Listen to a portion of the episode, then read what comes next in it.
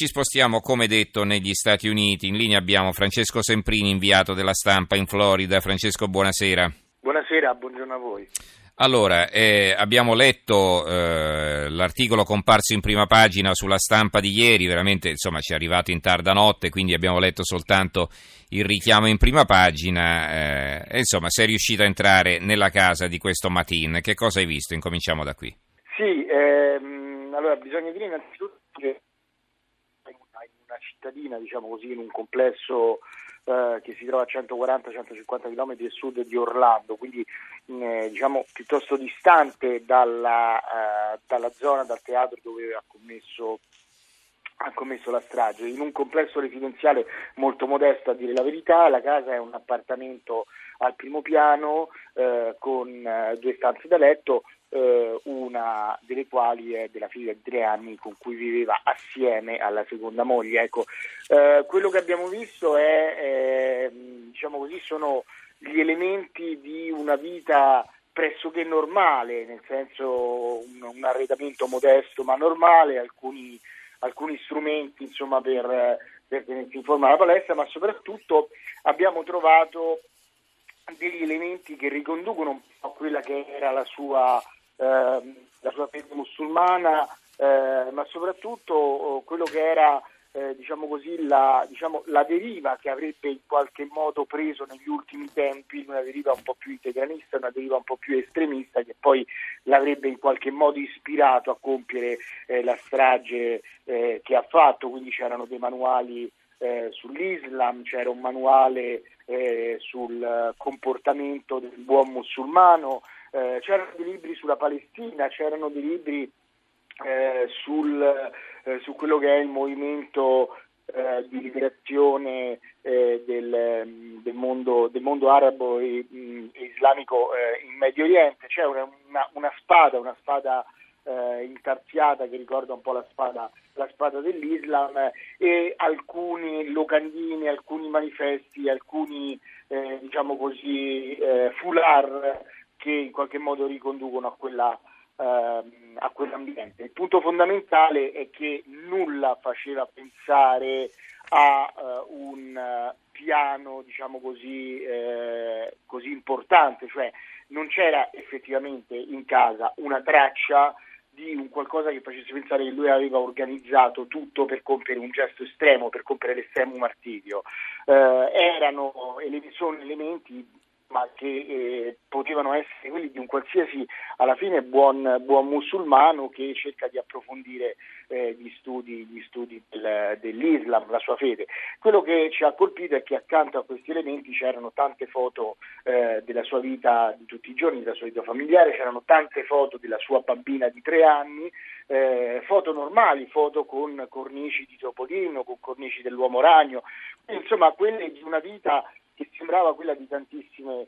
di tantissime persone. Quello che colpisce appunto questa doppia personalità eh, del, del, del, personaggio di Omar Matin, cioè quella del normale padre di famiglia con una bimba di tre anni eh, con cui si fa ritrarre in diverse, in diverse, cose e quella invece dell'estremista che conduce poi una, una strage di questo tipo. Questi sono gli elementi sui quali fra l'altro gli inquirenti stanno lavorando proprio in queste ore per riuscire a capire eh, a ricostruire più che altro quella che era la personalità eh, di Matin, soprattutto negli ultimi tempi, e quello che eh, lo ha portato a compiere questo gesto estremo che ricordiamo ha provocato 49 morti e 53 feriti. Allora, la Fox eh, TV ha detto che ha, rivelato insomma, che gli inquirenti stanno indagando sulla moglie, sono stati i primi a tirar fuori questa notizia, stanno indagando sulla moglie che pare eh, fosse informata delle intenzioni di questo giovane eh, di realizzare una strage, ma è possibile questo? Ma, eh, secondo uh, le dichiarazioni fatte da lei stessa, cioè lei avrebbe detto addirittura che negli ultimi giorni stava tentando di dissuadere il marito dal compiere di questa strage al Pulse, ricordiamo è il locale,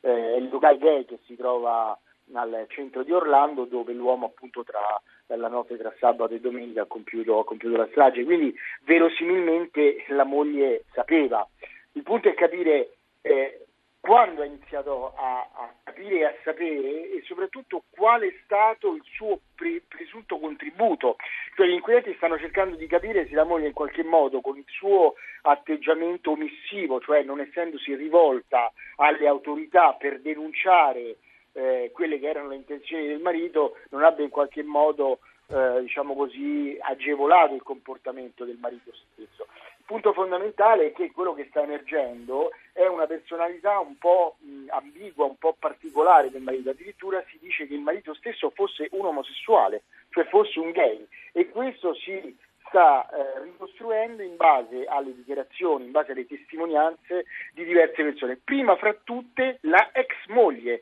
cioè la donna con cui Matin è stato sposato nel 2009 per quattro mesi e che poi ha lasciato anche per una serie di questioni di violenze domestiche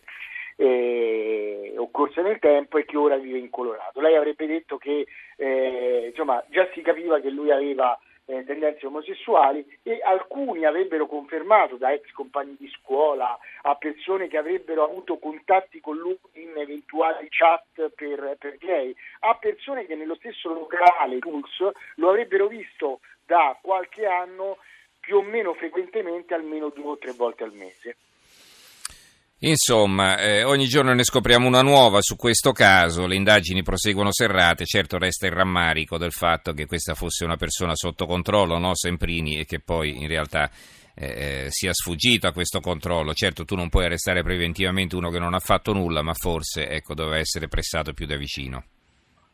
Beh sì, diciamo che eh, nel queste ore stanno venendo fuori anche altri elementi che io non sottovaluterei, appunto questa eh, sua vicinanza a questo altro personaggio eh, radicale dell'Islam che si è fatto esplodere in Siria eh, nel 2014. C'erano stati contatti e non erano stati contatti così sporadici come sembra ultime, dagli ultimi elementi. E poi c'è stato questo doppio viaggio che lui avrebbe compiuto in Arabia Saudita per motivi religiosi, ma che magari gli inquirenti pensano possano possa in qualche modo averlo messo in contatto con persone che abbiano in qualche modo facilitato la sua autoradicalizzazione. E questo dimostrerebbe, questa è una pista su cui gli inquirenti eh, stanno, eh, stanno lavorando, che poi lui non sarebbe forse un lupo così solitario come, come si dice, forse ci sarebbe, ci sarebbe l'altro. L'altro aspetto, permettimi di dire che eh, come al solito ci troviamo di fronte al problema, al consueto problema della facilità di circolazione e di reperibilità delle armi da fuoco negli Stati Uniti. Una, una data su tutte, lui, eh, Matin, mentre faceva i suoi sopralluoghi al Pulse e a Disney World, perché questo era un altro dei suoi potenziali obiettivi tra l'1 e il 6 giugno, proprio in quei giorni comprava le armi, tra cui due fucili d'assalto, che gli venivano recapitate a casa nel giro di tre giorni, cioè lui mhm. nel giro di una settimana aveva un arsenale dentro casa. Bene, allora ringraziamo Francesco Semprini per questa sua esauriente ricostruzione, ricordo inviato della stampa in Florida. Grazie Semprini e buonanotte. Grazie a voi, buonanotte.